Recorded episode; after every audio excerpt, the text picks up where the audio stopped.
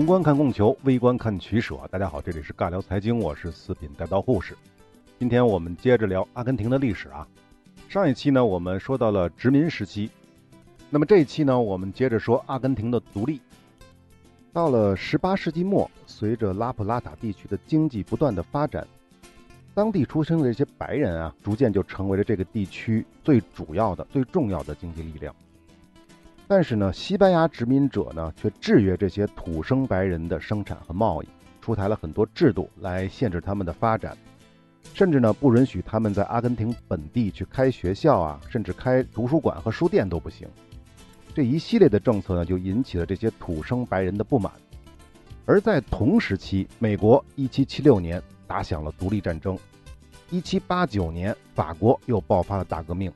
这个无论是从思想上啊，还是行动上啊，拉普拉塔地区的这些新兴的资产阶级都得到了指引，土生白人就越发的不能容忍西班牙宗主国的这些统治了，所以就开始引导当地的人民跟他们一起展开了反对西班牙统治的斗争。就在这个时候，来了一波搅局者。一八零六年的六月二十五日，一支英国舰队入侵阿根廷。这个我们在讲马岛的时候是提过一嘴的，说的就是这次英国人入侵阿根廷。这个时间点就是欧洲打得一塌糊涂的时候，拿破仑那边打得一塌糊涂的时候。在六月二十七日，英军就强行在布宜诺斯艾利斯登陆了。这个时候的大英帝国啊，在海上尤其是啊，处于巅峰的状态。那么陆地上这会儿肯定是拿破仑啊，而西班牙早已不复当年之勇了。拉普拉塔地区的总督连同其他的这些西班牙的官员，立刻就逃到了内地。这英军啊，不费吹灰之力就占领了布宜诺斯艾利斯。不过，西班牙统治者没想到，同时英国人也没想到，官老爷们都跑了，可是当地人没有跑。这些土生白人组织起了拉普拉塔人民义勇军，仅用了不到两个月的时间，就赶跑了入侵的英国人。这英国侵略者啊，还不甘心，第二年的七月卷土重来，再次被阿根廷的土生白人这些人民击败了。甚至还俘虏了英军的统帅。这次抗英斗争的胜利啊，极大地鼓舞了拉普拉塔地区的人民。连不可一世的英国人都不是我们的对手，那些西班牙的落魄的狗屁政府还凭什么来统治我们呢？一八一零年，欧洲这边发生了新的变化，拿破仑的法兰西大军推翻了西班牙国王斐迪南七世的统治，西班牙政府倒台了。拿破仑呢，就任命自己的兄长，他哥哥约瑟夫为西班牙的国王。这个消息啊，就传到了阿根廷，这里的人民终于坐不住了啊。那么这里呢，我得说明一下，阿根廷的土生白人有两股政治势力啊。第一股呢，是以新兴的商业资产阶级为代表，还有包括一些畜牧主啊、自由派的地主啊。实际上，我指的就是小地主啊，他们是要坚决赶走西班牙统治者。脱离宗主国的统治，效仿同在一块大陆上的美国，建立起一个属于他们自己的新国家。这一波呢，我们称为独立派。那么另一股势力呢，则是坚决反对独立的。他们呢，是从采邑制，就是西班牙那套封建采邑制获得的大批土地的那些大土地主，还有天主教的上层教士，以及那些享有西班牙政府贸易特权的商人。当然了，还有西班牙派驻的拉普拉塔地区的这些官僚。显然，这波人都是西班牙殖民政府统治拉普拉塔地区的直接或者是间接的受益者，所以他们肯定是反对独立的。这波人呢，我们称为保守派。那么，在一八一零年，西班牙政府被拿破仑推翻之后，这西班牙国王前面说了，变成了法国人，这就使得布宜诺斯艾利斯终于爆发了五月革命。起初啊，这个西班牙的拉普拉塔总督啊。想隐瞒欧洲发生的一切事情，而且还此地无银三百两的发布了一个公告，要求这里的人民向国王效忠。但是纸啊，它总是包不住火的。而且此前一批英军又在蒙德维迪亚登陆，就是现在乌拉圭的这个地方啊，拉普拉塔河口的北岸。从英国人那边传来的消息就证实了，关于西班牙的形势并不是流言，是真事儿。一八一零年的五月二十一日，布宜诺斯艾利斯的人民就要求召开市参议会，要求公开讨论西班牙政府倒台之后殖民地的去留问题。在这种强大的压力之下，这个市参议院不得不召开了公开议会。但是这个当局呢，还是耍了一个花招，更多的呢是邀请那些保守派的代表，而尽量的把这些独立派的代表排除在外。可是即便如此，独立派的代表们还是通过了重重阻力，出现在了五月广场参加会议。那个时候，这个广场还叫总督广场，有的资料呢写的是市议会广场，实际上是阿根廷独立之后才改名为五月广场的啊。我们后面都称其为五月广场啊。在这个广场上，经过激烈的辩论，独立派提出的提议，也就是罢免西班牙总督、成立新的拉普拉塔政府的提议，获得了多数票。这个票数比呢是一百五十五比六十九。五月二十五日，记住这个日期啊，是阿根廷的独立日啊。五月二十五日，两百多名独立派火花社成员，佩戴着当年抗击英军入侵时所用的蓝白条的带子，涌入了五月广场。他们砸开了紧闭的会议厅大门，把新政府组成人选的名单交给了市参议会。在强大的压力之下，这个议会啊就不得不接受了群众的要求，成立了以萨维德拉为主席、莫雷诺为书记的新政府。那么，关于这个五月二十五日革命啊，我们得稍微解释几个有意思的地方。据说啊，当时市议会接受政府成员名单的时候，正好是日出时分。因此呢，在后来制定阿根廷国旗的时候，便用蓝白两色和红色的太阳为标志来定义国旗，同时就决定了五月二十五日是阿根廷的国庆日。而且刚才我们也说了，这个蓝白条是什么意思？就是刚才说的1806年和1807年阿根廷人抗击英军，当时就用的蓝白条为标志。这事儿啊，想想都有意思。这英阿两国啊，真的是天生的冤家。还有就是很多材料在描述阿根廷五月革命的时候，都会强调是人民给予总督和市议会的压力。但是具体什么叫做人民给予的压力呢？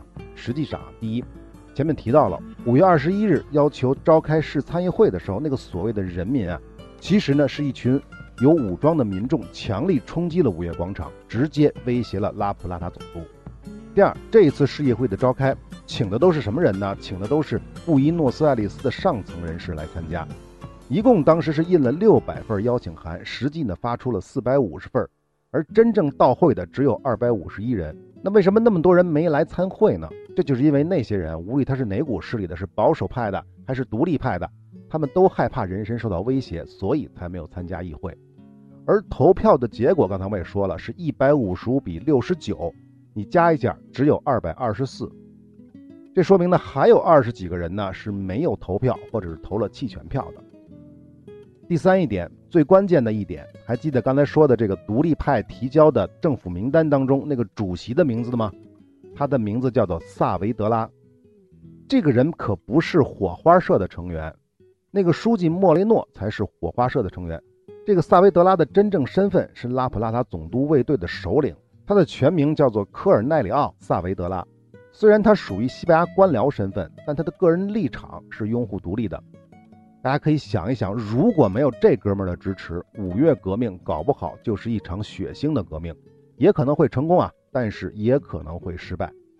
所以我才说，这个因素才是前面所说的所有因素当中最重要的一个。因此，五月革命严格意义上它是枪杆子下出来的革命啊。如果要跟中国比的话呢，萨维德拉可能应该像袁世凯，而莫雷诺更像孙中山。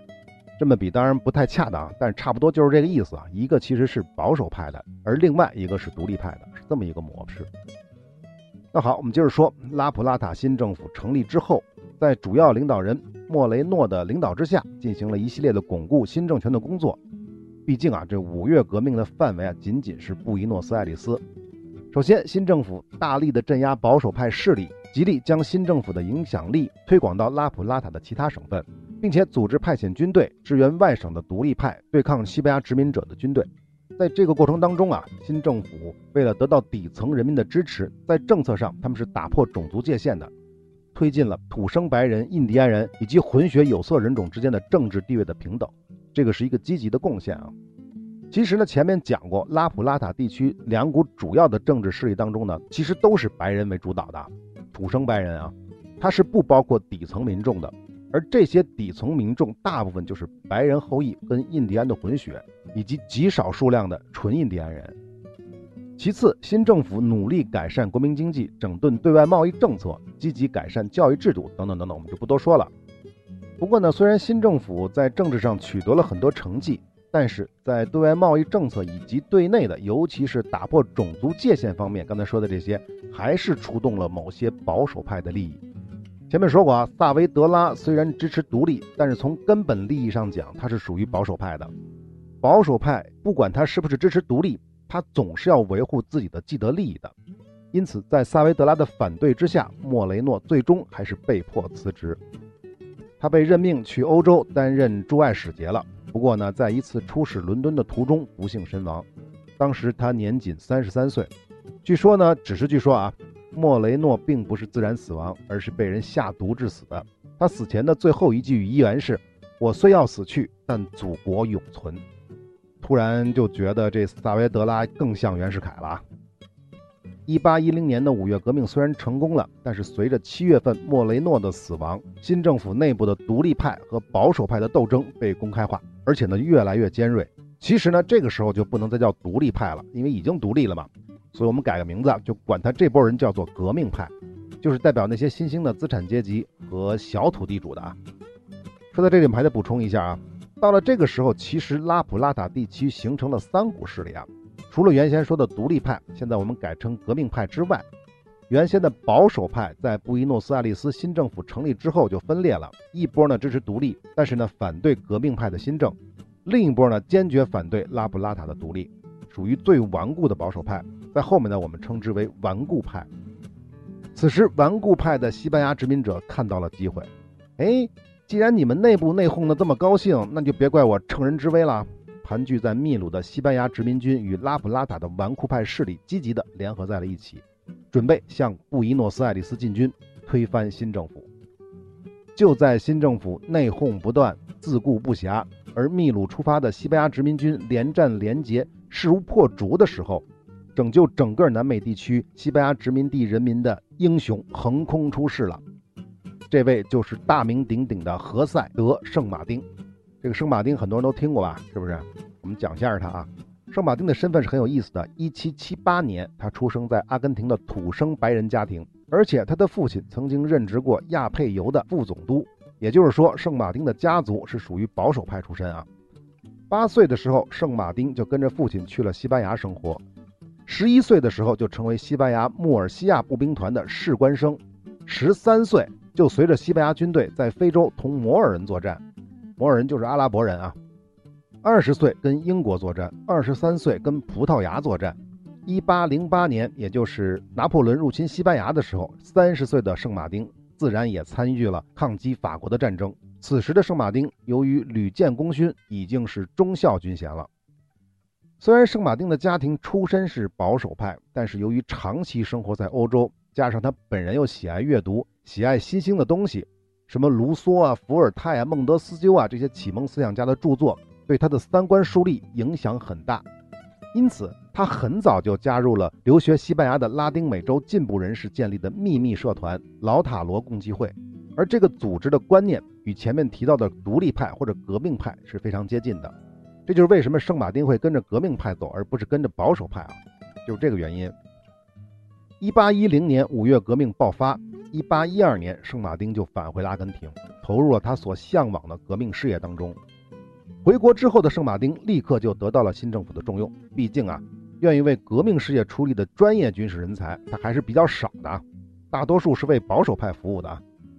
圣马丁先是负责在布宜诺斯艾利斯组建了掷弹骑兵团，因为作战英勇，很快就得到了晋升。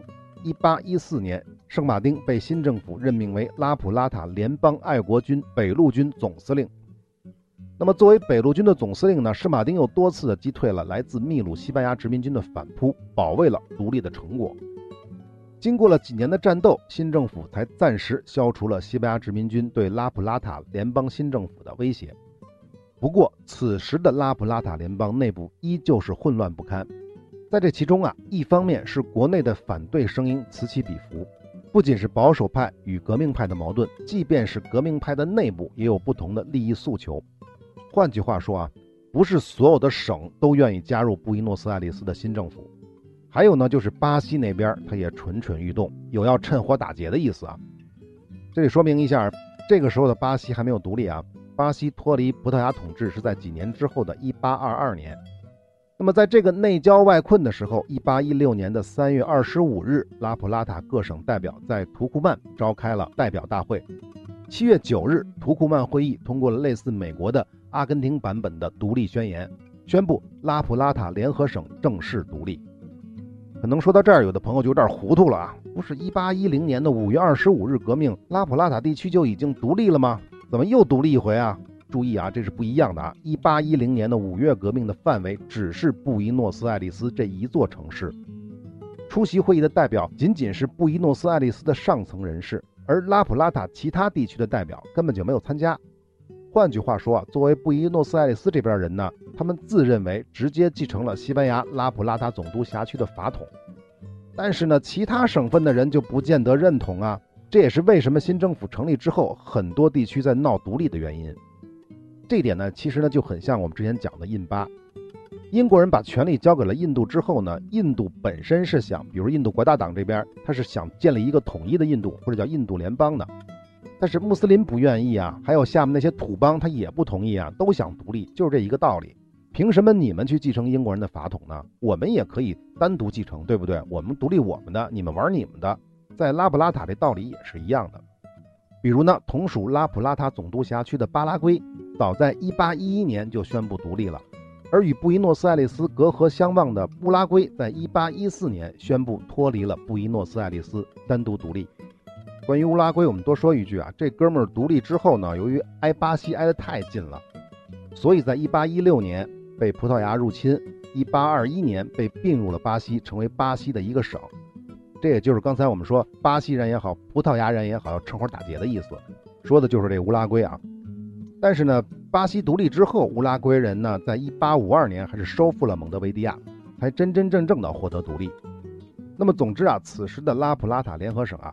并不是曾经的拉普拉塔总督辖区了，这个时候就只剩下现在的阿根廷的雏形了。也就是说啊，如果新政府再不去召开真正代表整个拉普拉塔地区的议会，那么会有更多的领土从这个新政府独立出去，这才是为什么要召开图库曼大会的根本原因。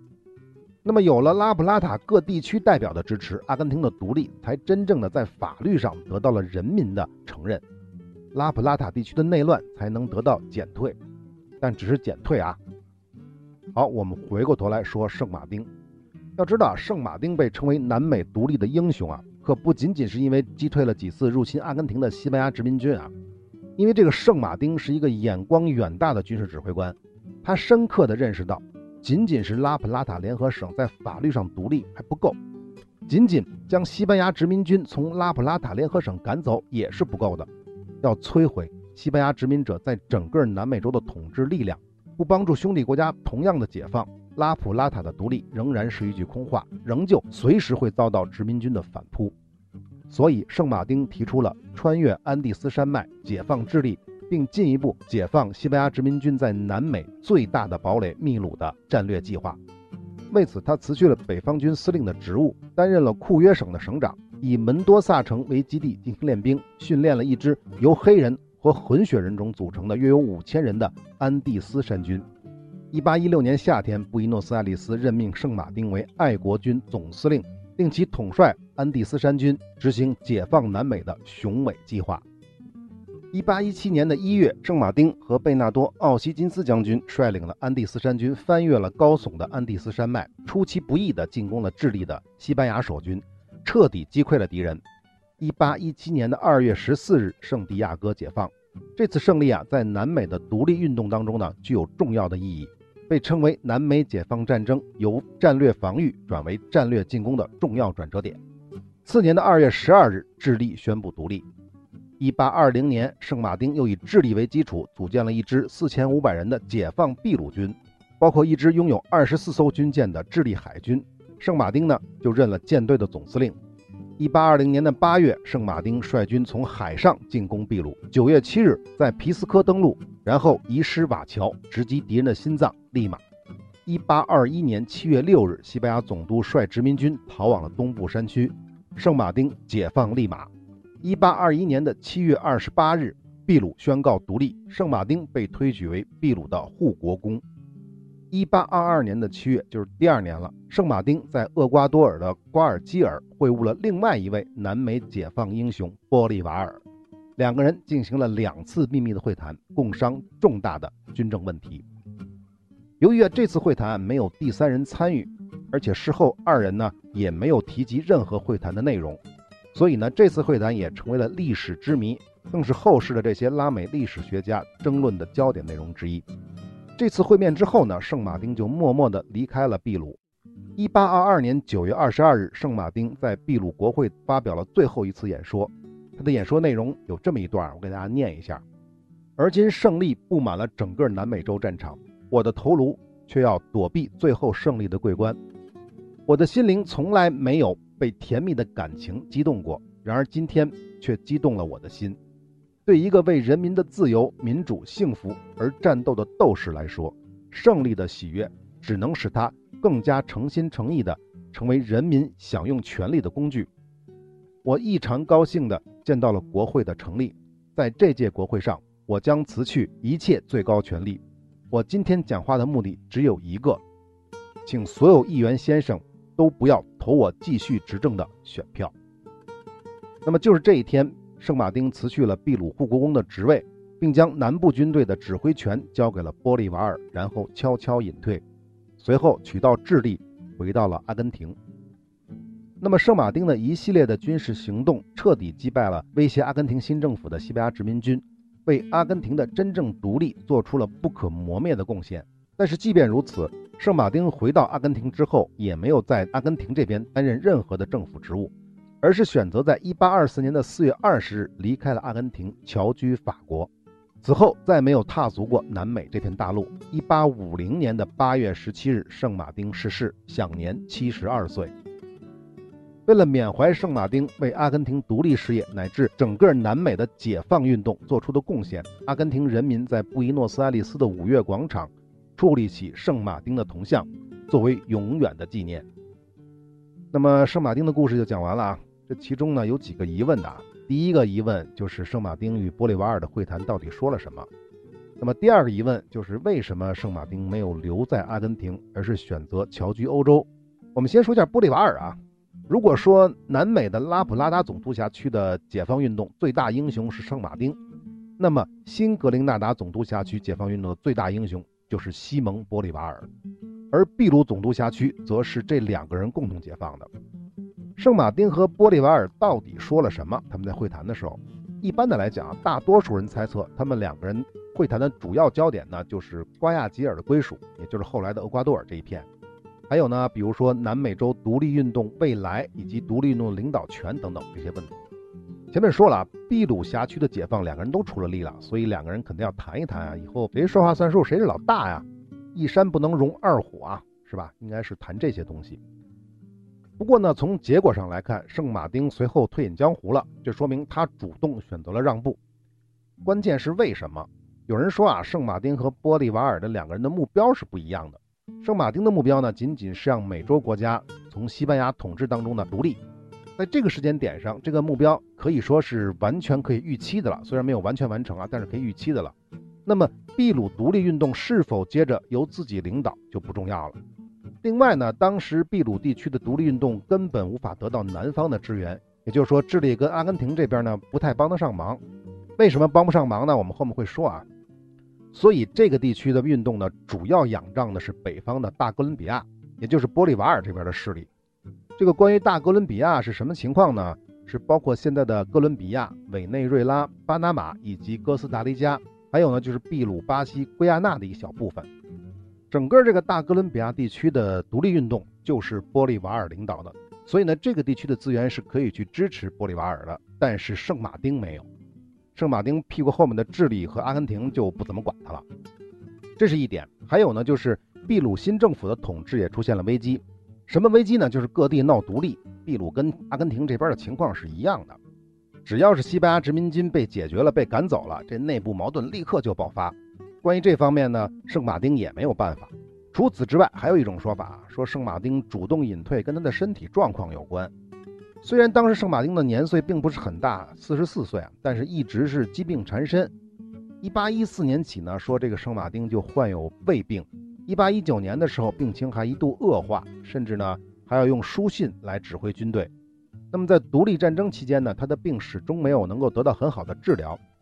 这是他不能够继续坚持下去的原因。而三十九岁的玻利瓦尔身体健康，精力充沛，所以呢，从这方面来说呢，他更适合去做南美解放运动的领导人。而实际上啊，圣马丁离开秘鲁之后啊，秘鲁地区的内部矛盾就再也控制不住了，很快就爆发了内战。这一乱呢，西班牙殖民军就卷土重来，再次占据了大片领土。直到1824年，玻利瓦尔在大哥伦比亚地区的财政支持下，才发动了新的战争，在1825年彻底击败了西班牙人，建立了玻利维亚共和国。因此啊，这个新国家玻利维亚的名字就是来自于玻利瓦尔的。一八二六年，玻利瓦尔兼任大哥伦比亚、秘鲁和玻利维亚的三国总统。当然，这个玻利维亚的总统任完之后，马上就转交给别人了。此后呢，在玻利瓦尔的力推之下，西属美洲新独立的这些国家在巴拿马召开了联合会议，又称美洲大陆会议。这个听着像不像北美大陆会议啊？都是抄美国人的。大哥伦比亚、秘鲁、墨西哥、中美洲联合省这几个国家和地区呢，参加了会议。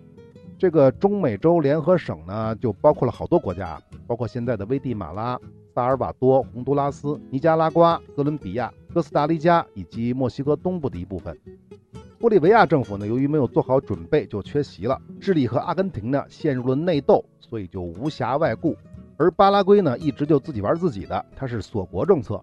在南美这个范围之内，它是不跟他们玩的，这是巴拉圭的特点。巴拉圭后面会讲到啊，所以大家也看到了，智利和阿根廷陷入了内斗，无暇外顾。这就是为什么说圣马丁得不到南方的支持。智利也好，阿根廷也好，那边斗的是乱七八糟的。所以呢，这个所谓的美洲大陆会议根本就是一个小部分地区搞的一个会议，因此这个大会也没有取得什么实质性的进展，不欢而散。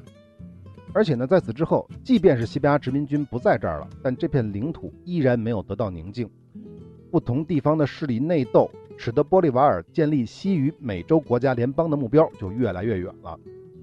1828年，委内瑞拉地区内乱，玻利瓦尔不得不让出了秘鲁总督的职位，自己跑到了大哥伦比亚去阻止分离运动。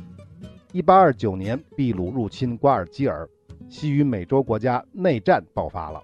1830年。委内瑞拉和厄瓜多尔都宣布脱离了大哥伦比亚，单独独立。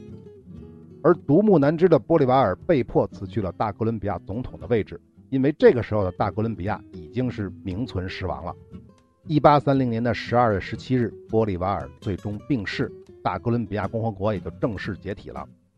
那么，相比于圣马丁的善终，这玻利瓦尔的结局显然要悲惨得多。那么好，其实这第一个问题解答完了之后，其实第二个问题也就比较清楚了。圣马丁为什么没有留在阿根廷啊？就很简单了，因为阿根廷虽然独立了，不再受到西班牙殖民军的威胁了，但是阿根廷内部派系林立、矛盾复杂的程度，比秘鲁地区是有过之而无不及。而且这圣马丁的政治威望啊，更多的其实是在智利和秘鲁地区，而不是在阿根廷。既然连那边都不想当老大了，那这边就更不愿意掺和了。所以。圣马丁回到阿根廷之后，看到乱糟糟的政坛，估计呢是心虑憔悴，无心正事，所以才匆匆的去往了欧洲，安度他的晚年去了。仅从这点上来讲啊，我觉得圣马丁才是最大的赢家。好，本期的时间就差不多了。关于阿根廷独立之后的故事，我们下期接着聊。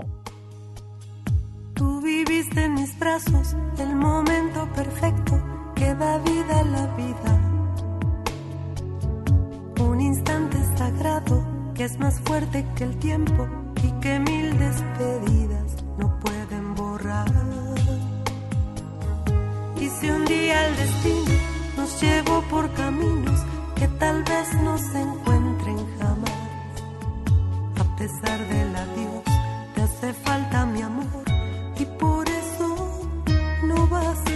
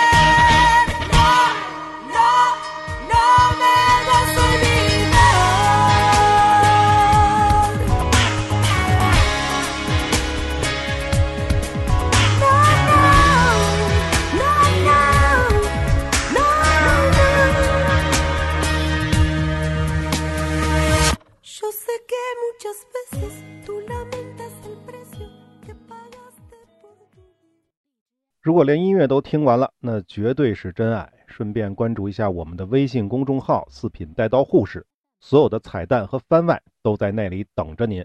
我们不见不散。